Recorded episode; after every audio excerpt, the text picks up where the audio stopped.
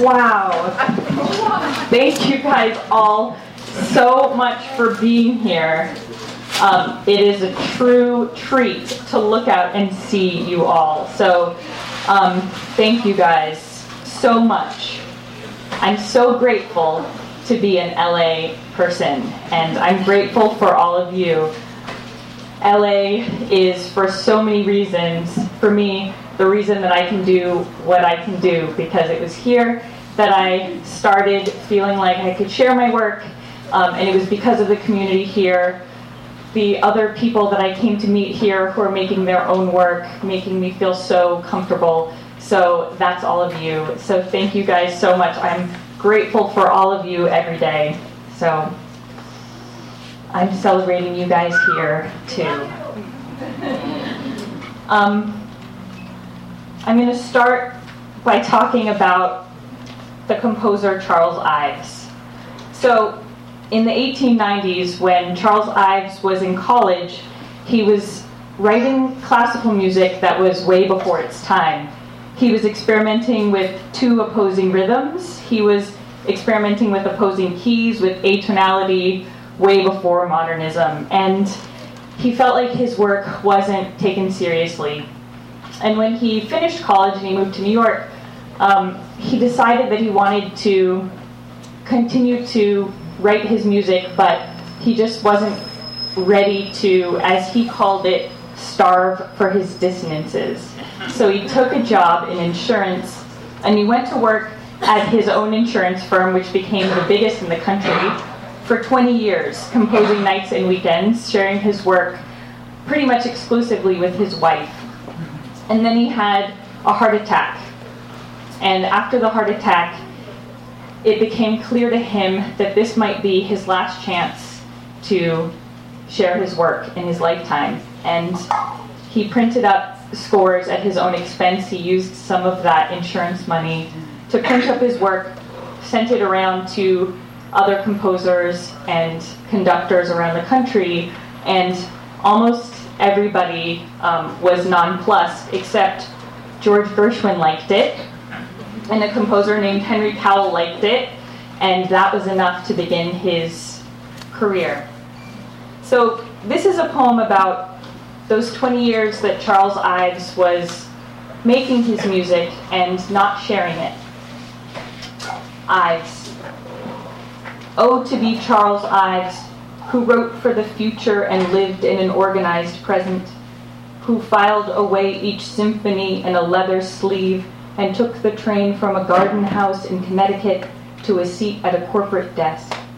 Think of Mozart, wild with sorrow, dodging debtors, out of work, and Ives is on his train ride watching trees arrange their boughs. He hasn't had a concert in twenty years, and there he is, beating out dissonant lines on his two pressed lapels. He's not the cat that ate the bright canary, but the cat who holds the bright canary live inside the mouth. He's the cat that feels it breathing, the cat that will not speak or smile, the cat that godly patience fills with peace.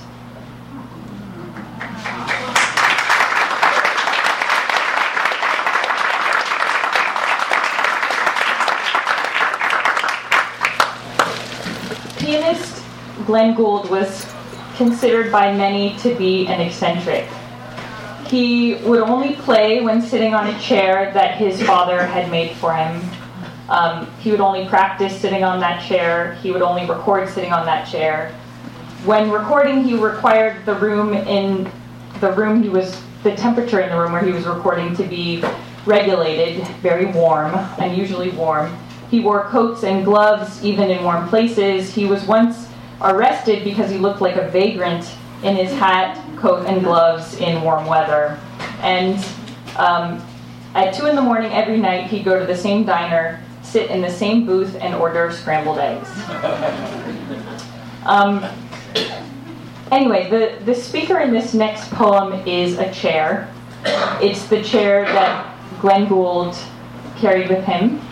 And uh, yeah, Glenn Gould's chair. He carried me from place to place, would play nothing without me. It wasn't that he knew I'd raised him only fourteen inches high. A man he loved, his father, had made me for him. The world's too full of people, things, of chairs. Every year there's talk of something better in the new. But those who've never sat on something pulled for you from solid wood can't know. Only I can say how I was made, and I remember gingerly. So last year, last year um, the heater broke in my apartment, and Um, so I turned the oven on and just sort of opened the oven door to heat up my kitchen. I now know that that's very dangerous. I won't do that again. Um, I survived. Um, but anyway, I did get this poem out of it. And I survived. On difficulty. The heater will not work. I sit beside my oven's widened door, warming like a roast. Look how this hot room unfurls these tulip sheaves too soon. This artificial spring swings us too comfortably through this difficulty. These orange blooms are Dutch, austere, serene. Let us know frost, they think, long fields, long months, thin clouds, an ice blue sky, the sound of little change. Make us earn each tight fist widening. In this hard, humble jar, this life, our single offering.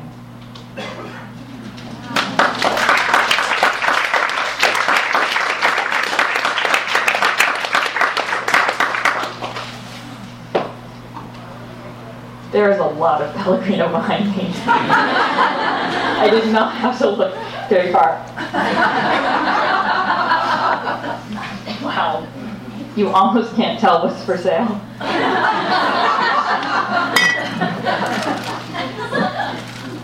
In nineteen oh four, Béla Bartók was living in Budapest. He was um, a young music student in his early twenties, and he was working in one of the music rooms at his music school, and he heard a sound coming out of the music room next to his. That was very beautiful. It was someone singing, and he never heard anything like it. So he went and he stood outside and he listened until it was done, and he was very moved, and he went in and he asked the girl who was singing what it was, and she said, oh, it's a folk song that my grandmother used to sing to me. And he got her talking and found out that she was raised in one of the outlying villages of the region in Transylvania, and that when she had grown up in this tiny village without running water, there were these folk tunes that were shared mostly between women in the community, grandmother-aged women sharing them with the young children. And Bartók had heard folk tunes from that region, but he'd only heard the sort of westernized version, version when things had been put into a more standard, westernized um, musical configuration. He'd never heard the sort of wilder rhythms, the way that they were uh, shared in, in families and in communities. And so he became incredibly passionate about going out and hearing these songs and recording them, because he realized that they were dying out with the older generation. Luckily for him, the world's first recording device that was portable had just been invented. It was called the Edison phonograph. And he got one, and he started spending his weekends trekking out with high boots and with a walking stick out to these outlying villages, and taking this bizarre-looking machine that had a huge funnel horn. It looked like a Victrola, like an early record player, um, that recorded onto wax tubes, and he'd take them out into these villages and record these songs. And what he encountered was uh, a big surprise that this young, well-dressed man from the city had come out, and then resistance among these grandmother-aged women who lived there, because they weren't accustomed to speaking directly with the young man from the city, and certainly not sharing their music with him. So that's what I was thinking about when I wrote this poem.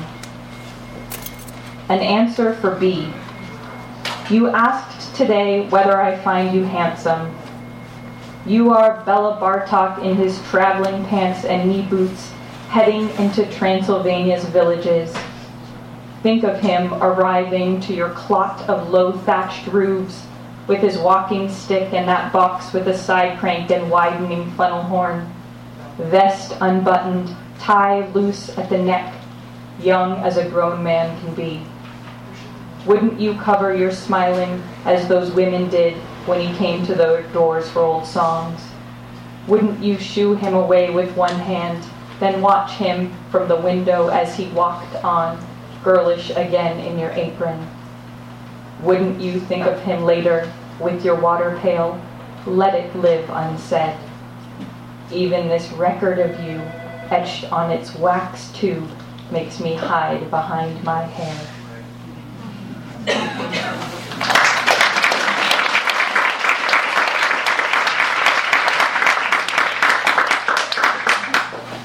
My only official training in classical music took place when I was twelve and thirteen years old and played the oboe, which did not go well. This poem is about my brief career as an oboist.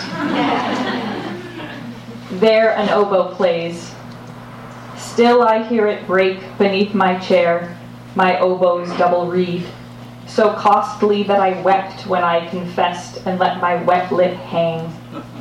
I never made a single pretty note and loved the flutist's cape and doily trill, the French horn player's sunken asphalt drone.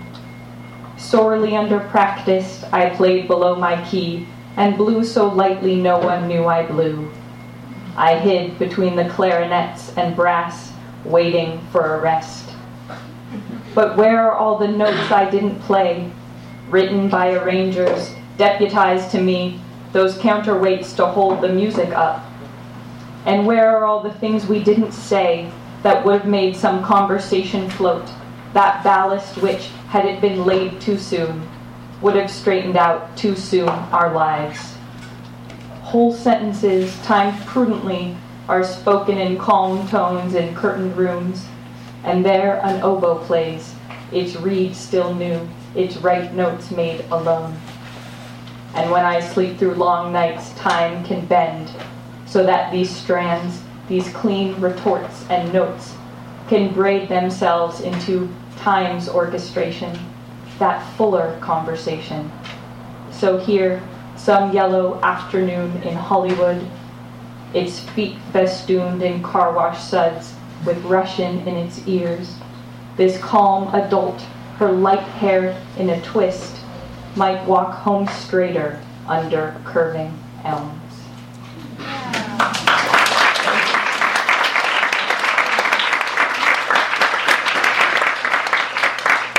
So I I chose the oboe um, in middle school because a friend, also in my seventh grade class, her father played the oboe, and he played it for me, and he played it so beautifully. I just thought it was the most beautiful instrument in the world, so of course I chose it. Uh, but when I played it, it sound, sounded like, as my sister said, a duck dying. um, But what I knew but didn't really entirely understand was that my friend's father was the first oboist for the L A Philharmonic. What I definitely didn't know was that he was the most famous oboist in the world. And now when I drive back to Hollywood from downtown and I'm, and I'm on the one ten, there's this huge mural. It's about thirty stories high of Esa Pekka Salonen, and there's that violinist, beautiful female violinist with the wavy hair, right next to him, and right next to him is an oboist. That's David Weiss, my friend's dad. Um, and anyway, I tried. But most importantly, uh, from playing the oboe, I learned how to read music, and that has been so important to me in so many other ways. The speaker in this next poem is a modern-day music student, someone that I imagine might be in school at, at CalArts. And this student is gazing back at Igor Stravinsky through a gap of one hundred years. Um, this is a letter to Stravinsky, and it references the premiere of Stravinsky's ballet The Rite of Spring in nineteen thirteen and the incredibly famous riot that ensued there.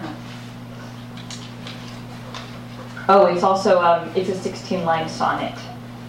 To Igor Stravinsky from a music student. What is left for our age to decry, shoving, flinging insults, fists in air? What you call a sort of pagan cry brought down ancient towers with its blare. You knew spires tight as one high bud.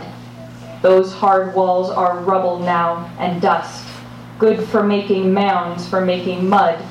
Carthage flat as cardboard left for us. As Carl Van Vechten leaned to see the dance, a stranger beat the rhythm on his head. And as you slipped, your face bowed down the aisle, a fleet of programs flung in fury spread. Loosing riots builds a murky joy. No shape of old order still erect. What is left for my friends to destroy? What is left for my age to protect?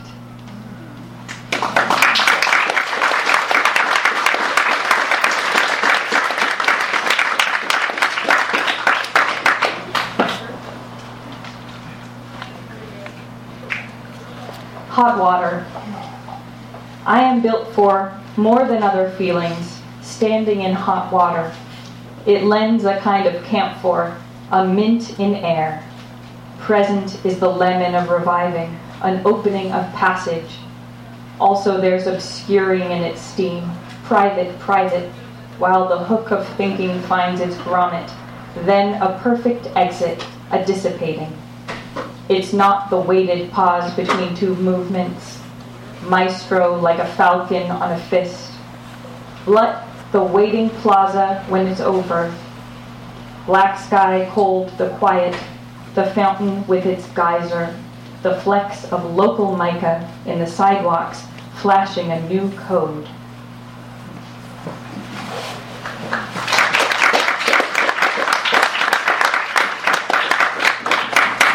This next poem is a true L A story.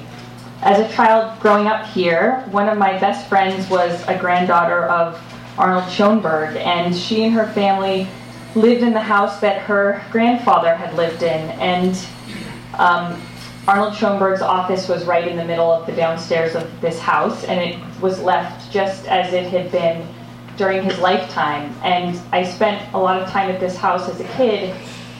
Most days, the door to that office was closed, but some days it was open. And the the rule was that you could look in, but you couldn't cross the threshold. So I spent a lot of time sort of peering in to that office from just outside.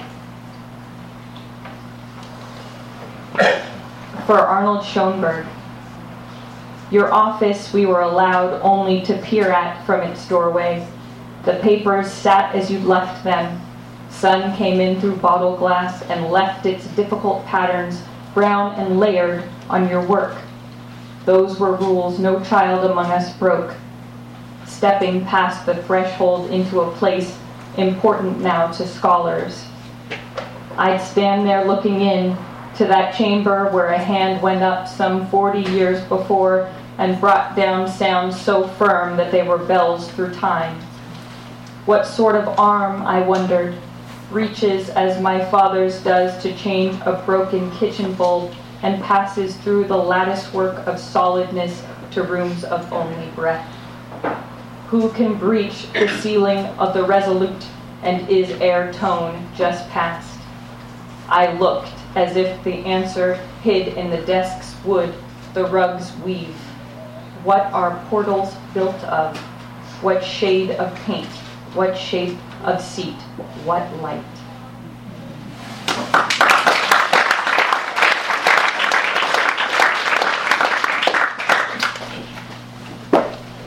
it always amazes me when I think about how many people have lived in Los Angeles that are associated with other cities. Schoenberg is one of them. What an incredible place to live, right? The speaker in this next poem is a piece of music. The piece of music is called Six Marimbas, and if you've never seen a marimba, it looks like a giant xylophone. This piece requires that six marimba players, arranged in a close formation, each play a different rhythm. Six Marimbas, Steve Reich. Certain even numbers split in two become a set of primes. Technically they're even, but they're pregnant with indivisibility. I have always been like that. I'm linear but cockeyed, all those lines lined up but at a slant. You see it when you watch ensembles play me. Aren't they brothers standing at my six separate instruments? Don't they listen deftly to each other with such feeling, and with such feeling block each other out? To get to the end, they must fuse, but separately. It is like the question, must you marry yourself to marry another? Or can a thing that isn't already be made whole?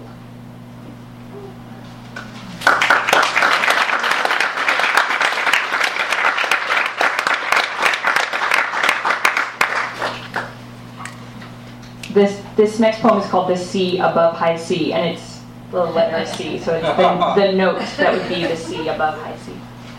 The C above high C. And where is my opinion in all this? Just here. The heart emits a whole and common note, all sphere. You will use that plain note as you can. Cut it, find its opposite, then build it back. Swoop towards it, then away from it, drawing its halo. Your man, plain light is too bright for you.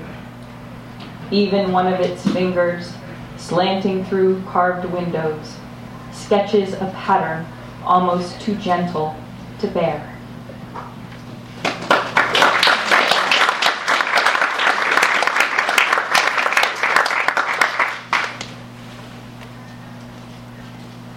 So,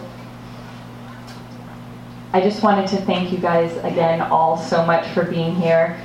Thank the incredible team at Skylight, the best bookstore in the world. It's such an incredible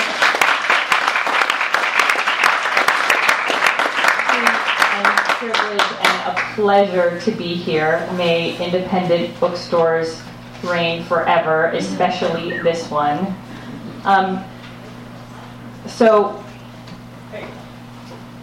This last piece includes other performers. I'll call them up in a second, but first I just wanted to tell you a little bit about it. On the surface, this piece is about the composer Maurice Ravel, but when I read it, I often think about a different composer, Claude Debussy. Debussy spent ten years after his schooling working on his first big project, an opera called Pelléas et Mélisande.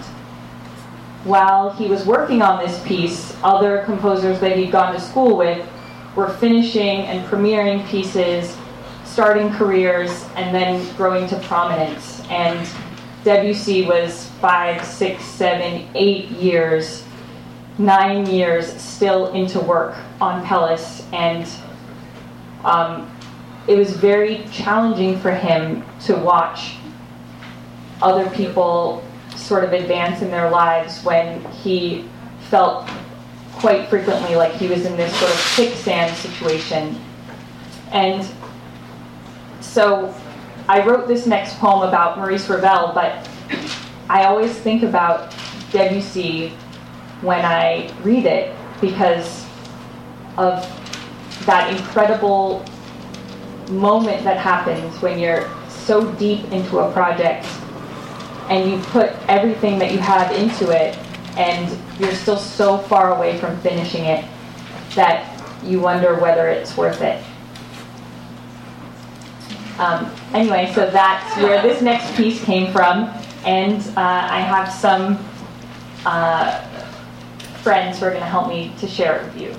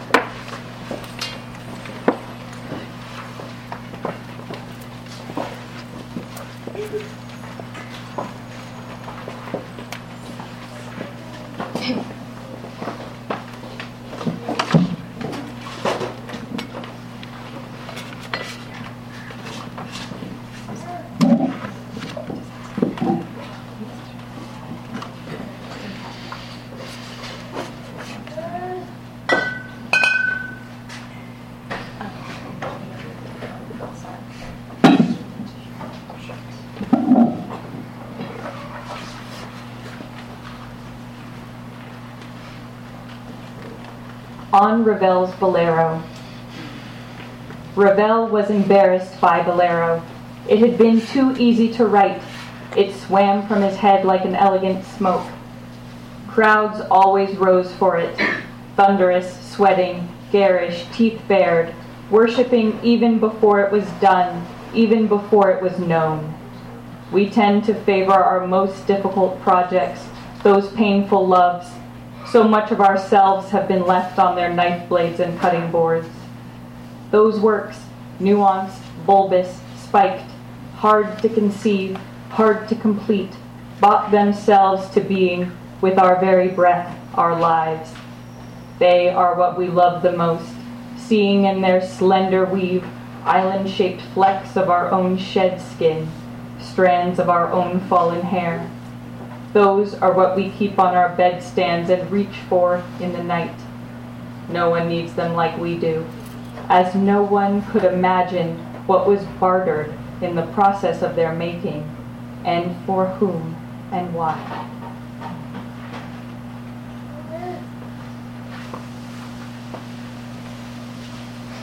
Six years. I've worked on this project six years. Three years so far.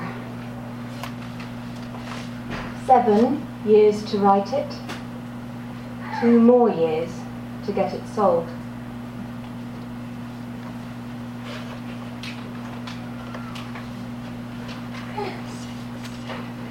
Six years. I've worked on this project six years. Three years so far. Seven years to write it.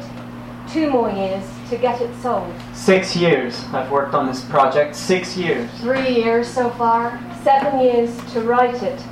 Two more years to get it sold. Six First years. There was this I've feeling, this like a knowing years. Or a Three calling. So it felt urgent and electric, like a purpose or a duty. First six there was this feeling, this like a knowing or a calling. So it felt urgent and electric, like a purpose or a duty. After all that training, all that schooling, I felt ready. So After all that schooling, all that practice, I was eager.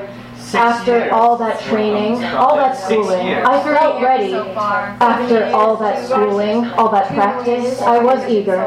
Six years, second year, I felt like I was dragging my own boat. Year one felt like cruising, wind in the topsail, years full flip, seven years, I felt like I was dragging my own boat. But I knew this project said you wanted to be born. So far, seven years. It had chosen me. But I knew this project simply wanted to be born. It had chosen me. I wanted to show how it felt when that first moment when I saw it. I felt so alive when I saw it, and I wanted, well, to save it, so I wrote a whole movie about it. First a brainstorm, then an outline. I felt so alive when I saw it, and I wanted, well, to show you. I was a different person when I started, started writing. Who exactly was I? What was I hoping to tell you? Reading through the first draft, I was younger. I was sadder. How can I edit those first drafts? Now I'm different. Now I'm peaceful. Should I try to honor what was younger, what was sadder? Should I try to honor all the growing I have lived through? Now I am two people, one is younger, one is sadder. Now I am two people, one is stronger, one can finish. Now I am two people, one was strong-touched, he could start. Now I am two people, one is peaceful, he can finish. Now I am two people, one is peaceful, he can see that. Younger, he was sadder, energetic, but resentful. Patterns, fabric, drawings, clippings, cuttings, contests, models, fittings. Patterns, fabric, drawings, clippings, cuttings, contests, models, fittings. Photos, edits, cuttings, ripping, headlines, shoulders, skirts, knitting. Seven years. All those spools of thread. Six years. So much thread. Six years. Three years so far. When will it ever be done? When will I ever be done? Six years. Fabric, drawings, clippings, cuttings, contests. Three years so far. We are built by process. We are made by making. We are here for process. We are alive for making. We are built by process. We are made by making. We are here for process. We are alive for making. Eight years. What did I want when I started? What did I love when I started? Ten years. Two million. What did I want when I started? What did I love when I started? Ten years. Two million. After all that training, all that practice, all that training. After all that training, all that practice, all that training. What did I love when I started? Why did I love when I started? How was I bold when I started? I was so bold when I started. I was so sad when I started. I was so young when I started. Everybody asking how's that project? Are you finished? Parents always asking how's that project? Are you finished? Everybody asking how's that project? Are you finished? Parents always asking how's it going? Are you finished? How did I think I had started? What did I want to have started? Who is the man who once started? Who is the boy who once started? Must I uphold what I started? Must I obey what I started? I can't endure what I've started. I am entrenched in the started. What am I do if I finished? Who am I without this yearning? Who would I be if I finished? I am so used to longing, burning. What would I do if I finished? Who am I without this yearning? Who would I be if I finished? I am entrenched in longing, burning. Must I obey what I started? Must I obey what I started? What did I love when I started? Can I still love that I started? What did I love when I started? Can I still love that I started? Must I uphold what I started? Must I obey what I started? I was so sad when I started. I was so strong when I started. How was I bold when I started? I was so bold when I started. What did I want when I started? What did I love when I started? When will it ever be done? When will I ever be done? When will it ever be done? When will I ever be done? When will it ever be done? When will I ever be done? When will it ever be done? When will I ever be done? When will it ever be done? When will I ever be done? When will it ever be done? When will I ever be done? When will it ever be done? When will I ever be done? When will it ever be done? When will I ever be done? Done.